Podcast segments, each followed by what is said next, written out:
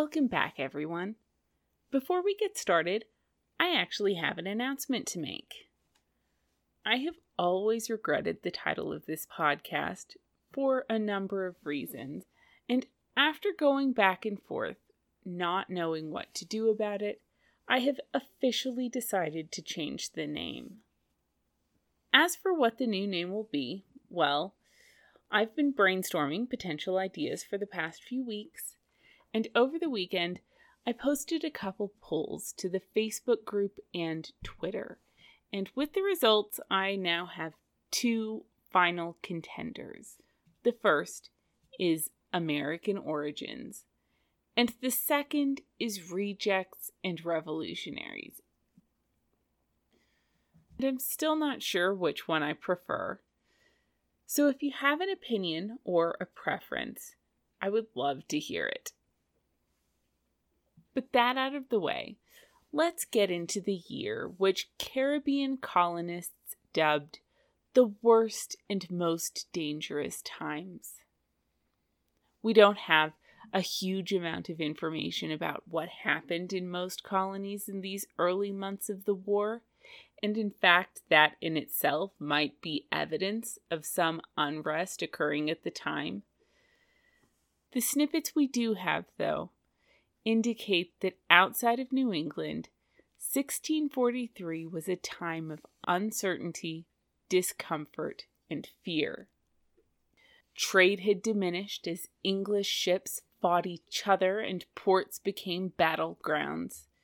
Correspondence with English companies and proprietors slowed to a halt, and impending political upheavals exacerbated local tensions even in the earliest months of the war, when the king seemed to have the upper hand in England, the overwhelming assumption in the colonies was that he wasn't doing well.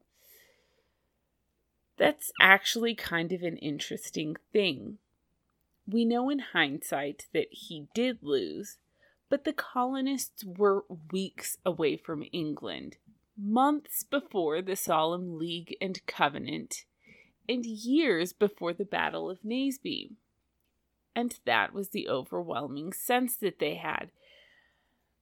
Maybe that's because he had been forced to leave London and make Oxford his base, and maybe it's just because he had failed to make a decisive victory, which just continued a trend of his inability to best Parliament. I don't know, we can only speculate, but it is an interesting little thing. And as that was the assumption, parliamentary supporters in colonies where they found themselves in the minority or the less affluent group felt more and more comfortable agitating for their side, anticipating political upheavals which would give them more control in the colonies they lived in they actively recruited supporters for the parliamentary cause, and they openly celebrated parliamentary victories. On the other side, royalists, who were already distraught at news from England, grew less and less willing to deal with their behavior. In Maryland, by spring of 1643, things were unsettled enough that though Calvert had tried to call a General Assembly session twice, no session actually met. We don't know exactly why, but that wasn't normal. Tensions with the Susquehannocks and Nanticokes again flared up, and this time a third tribe, the Ozanees, joined in the hostilities the tribes had been given cheap guns and ammunition by the Swedes and Dutch, who had also taught them how to use them, so now they were even more dangerous. Calvert tried to organize a joint expedition against them with Virginia, something which had evidently happened once before, but that also fell through. Cornwallis led an expedition against them, but with no real success, and the two sides continued to raid and attack each other throughout 1643. And in something that would become a repeated theme throughout the war, rumors also started to circulate that the attacks on Marylanders had been encouraged by the colony's dissident Puritan faction. And around this time, Lord Baltimore began to seriously consider abandoning the colony entirely. It had always been a financial drain and a source of legal conflict, and now it was a source of vulnerability as England underwent revolution. And quite frankly, there was no guarantee, even if he kept control of the colony, that he would be able to ensure its continued political stability. And what's more, Baltimore wasn't even getting as much money from the colonists as he was entitled to because people had begun to occupy land without getting a patent, meaning that they weren't paying him rent on all the land that they claimed, used, and profited from. He started thinking it might be time to just cut his losses, and move on. And there's evidence that he was getting more openly involved in the royalist cause at this time, which would be another good reason to abandon the colony. In fact, he may even have been living at the King's Court in Oxford. It was one thing to be neutral when both sides were hoping the war would be over in a few weeks. But six months later, the war was still going strong, and the king needed all the support he could get. That's very different. When he mentioned the possibility of abandoning Maryland to Governor Calvert, though, Calvert decided to return to England to try to convince his brother not to abandon the colony that they had both worked so hard on.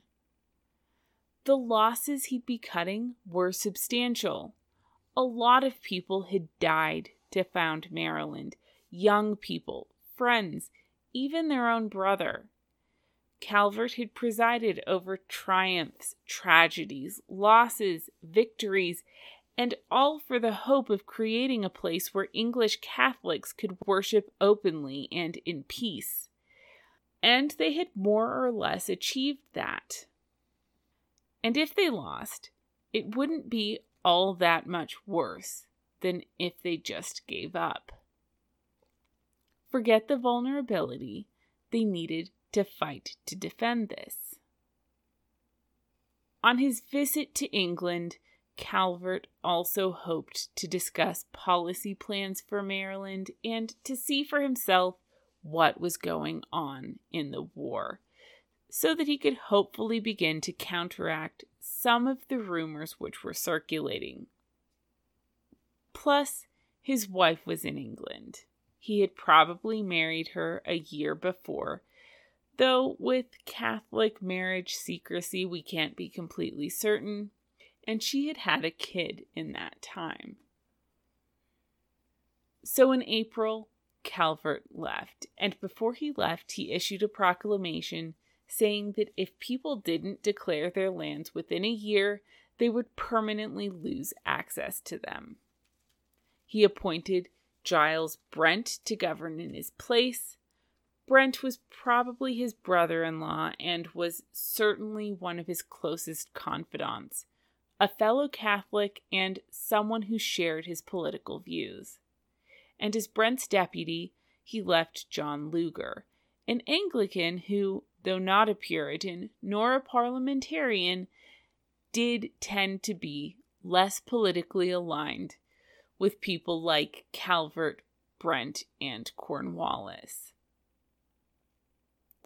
But with Calvert gone, it wasn't long before Maryland had its first acute situation when a local tobacco planter reported that a man in an armed ship was hanging around the Puritan areas of the colony and saying belligerently anti king things. Things like King Charles was no king at all unless he reunited with Parliament, and that Prince Rupert was Prince Traitor and Prince Rogue, and that if he had him aboard his ship, he would whip him at the capstan. And talking about how he had fought for Parliament and how he had defied an order arresting him in the king's name in Virginia by threatening to cut off the head of anyone who boarded his ship. The man in question was Richard Ingle, a London born sailor who captained a ship called the Reformation and who had become one of the leading tobacco traders in the Chesapeake. He'd carried Marylanders, including Cornwallis, back and forth across the Atlantic, in addition to buying and selling the colony's chief product. And when Brent heard the reports, he had Ingle arrested for high treason and ordered the seizure of his ship. With a ship's name like the Reformation, Ingle had clearly never been secretive about his political leanings, and he'd almost certainly said similar things before. But with heightened tensions, the less experienced acting governor retaliated. He also hoped to send the ship back to England, captained by its first mate, to help the king defend the royalist port of Bristol. Provoked though Brent may have been, though, the arrest of Ingle was a thoroughly imprudent course of action. The man who had reported on his activities was in debt to Ingle, and Ingle had just started demanding payment of the debt. Now, the accusations were most likely true, and English merchants generally weren't well liked in the Chesapeake because they formed a united group, essentially a monopoly, who paid extraordinarily low prices for tobacco while demanding high prices for English supplies. And this was something which always kept planters poor and frequently put them in debt. So Ingle wasn't exactly a victim here, but financially motivated tattling was also not a good foundation on which to build a treason charge, especially when a huge portion of the population actually supported Ingle's rhetoric. And there wasn't really a plan for the arrest. Maryland didn't even have a jail, so Ingle had to be held under guard at the sheriff's house. Brent ordered Ingle's crew to swear loyalty to the king, but they refused. He responded to their refusal by drinking a toast to the king's health and then offered them double wages to go fight for the royalists. But again, they refused. Arresting Ingle had been an understandably emotional impulse, but there was nothing useful or practical about the action. Before Ingle's trial, Cornwallis and James Neal, another dedicated Catholic and colony leader, helped him escape. They told the sheriff that they had been ordered to escort Ingle to his ship, and the sheriff, whether or not he believed them, allowed them to. When they reached the ship, Cornwallis told the Marylanders occupying it that all is peace and ordered them to allow Ingle's men to retake control of it. And then he let Ingle go. When Brent found out, he was furious, accusing Cornwallis of acting on his affection to the Parliament, and reordered Ingle's arrest, but it never happened. Ingle remained in the colony for months undisturbed. Three juries heard his case, but all three returned judgments of ignoramus, saying his guilt couldn't be determined. And he left Maryland the next spring, accompanied by Cornwallis.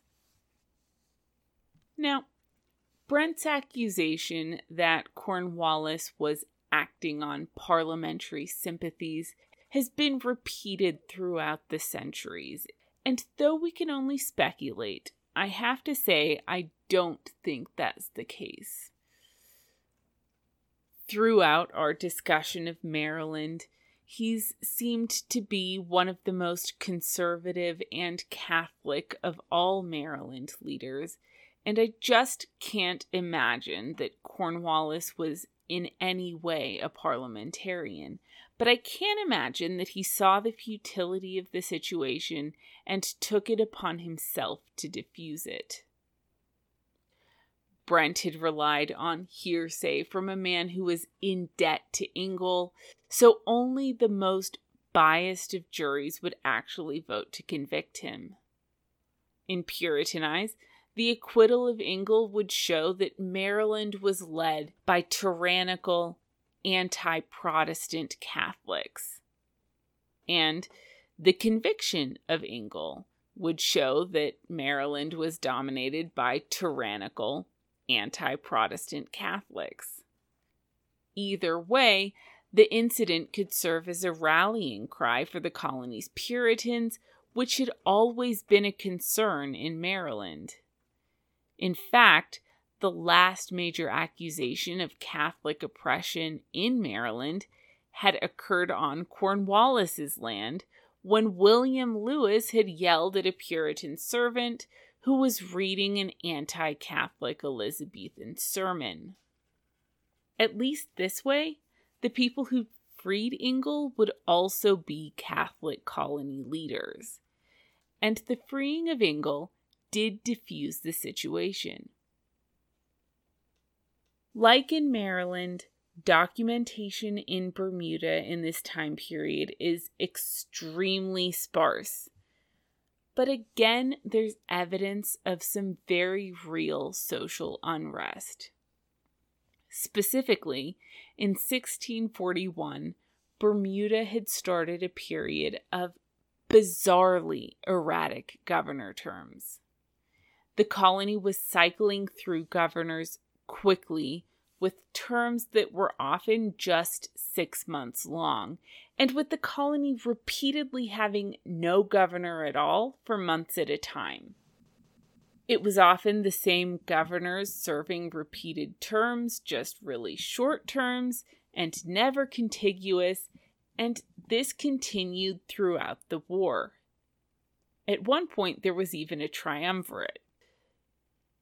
In no book that I could find on Bermuda was there a concrete explanation for exactly how or why this was happening. It was just noted as being a sign that there was some serious trouble, and all we can do is look at what we do know and make some educated guesses. One thing we know is that all of these governors were Puritans who had been imposed from England on a population whose leading citizens were almost exclusively royalist. And a second thing we know is that even Bermuda's Puritan population was deeply divided between Presbyterians and Congregationalists. And that point seems relevant, especially because of the two most often repeated governors, William Sayle and Josias Forster, one was a die-hard Congregationalist, while the other was an unyielding Presbyterian. These factions disliked each other every bit as much as they disliked the island's royalists. But beyond that, I couldn't find any information, and Granted, it's surprisingly difficult to find any information at all about early Bermudian history in Colorado. It would be interesting to know, though. In Virginia, the political divisions weren't even enough to cause the same type of unrest. But Puritans there were actively recruiting new supporters. The three New Haven ministers, in particular, had gathered a congregation of several dozen people. And when news of this reached Jamestown, the General Assembly voted that all ministers must use the English prayer book.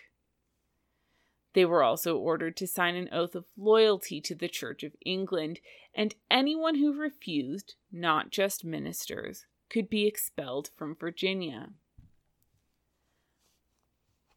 They also declared that they wouldn't trade with any Parliament supporting ships.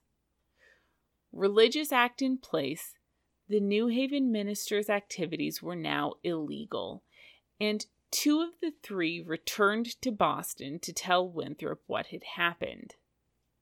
The third, Thompson, remained in Virginia, converting people and ministering to a congregation of over a hundred people.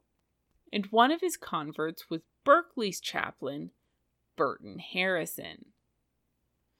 Virginia's population was too dispersed to quickly or effectively enforce laws, but the statement had been made and the laws were in place to prevent any large scale Puritan organization there.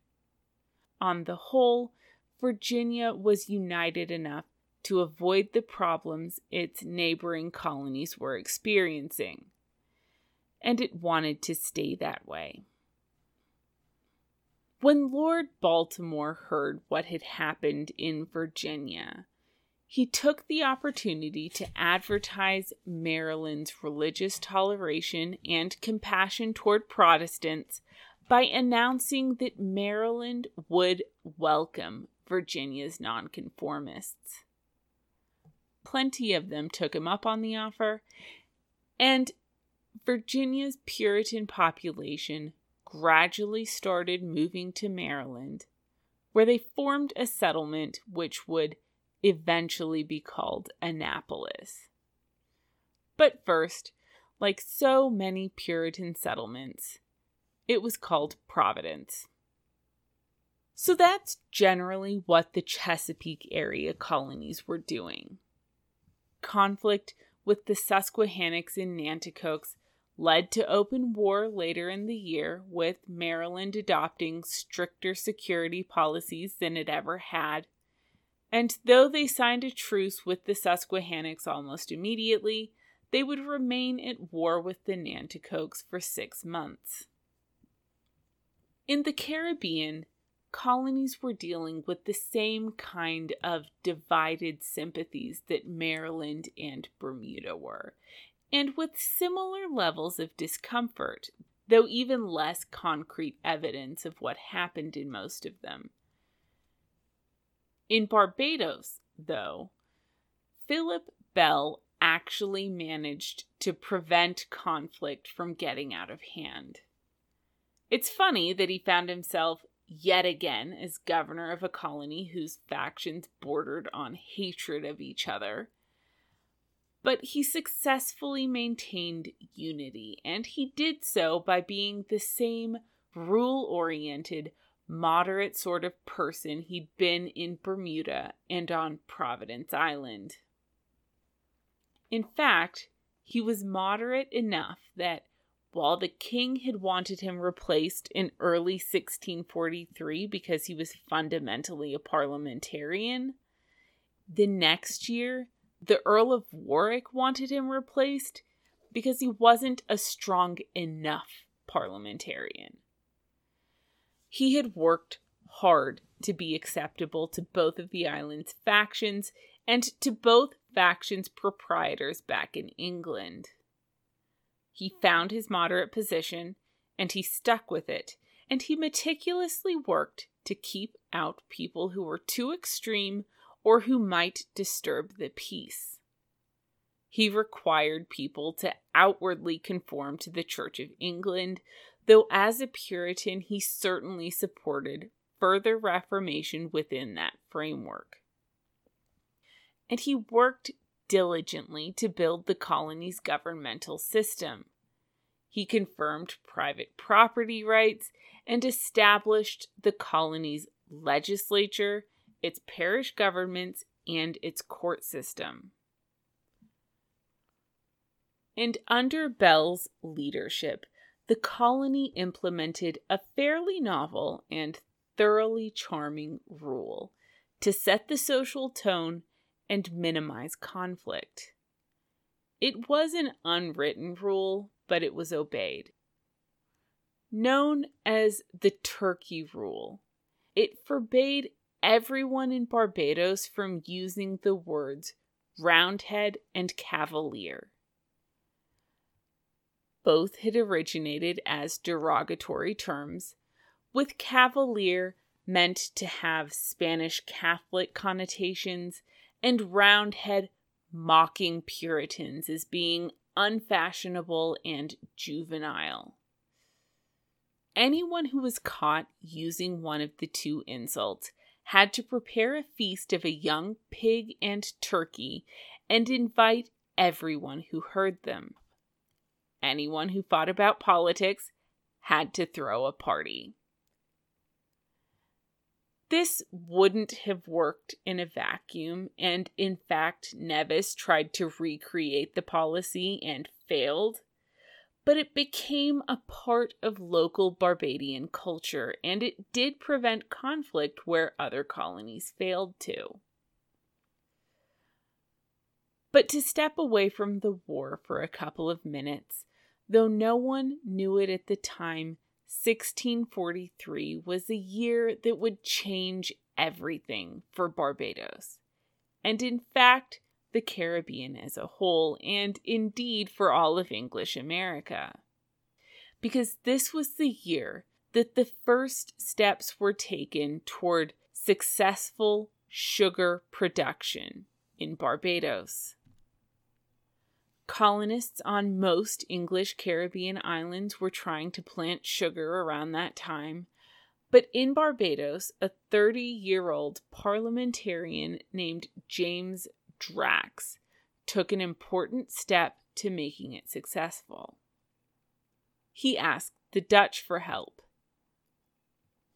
And the Dutch were thrilled with the request. It was perfect timing in 1643, the Dutch had the biggest and best sugar refineries in Europe, but nowhere near enough sugar to supply them.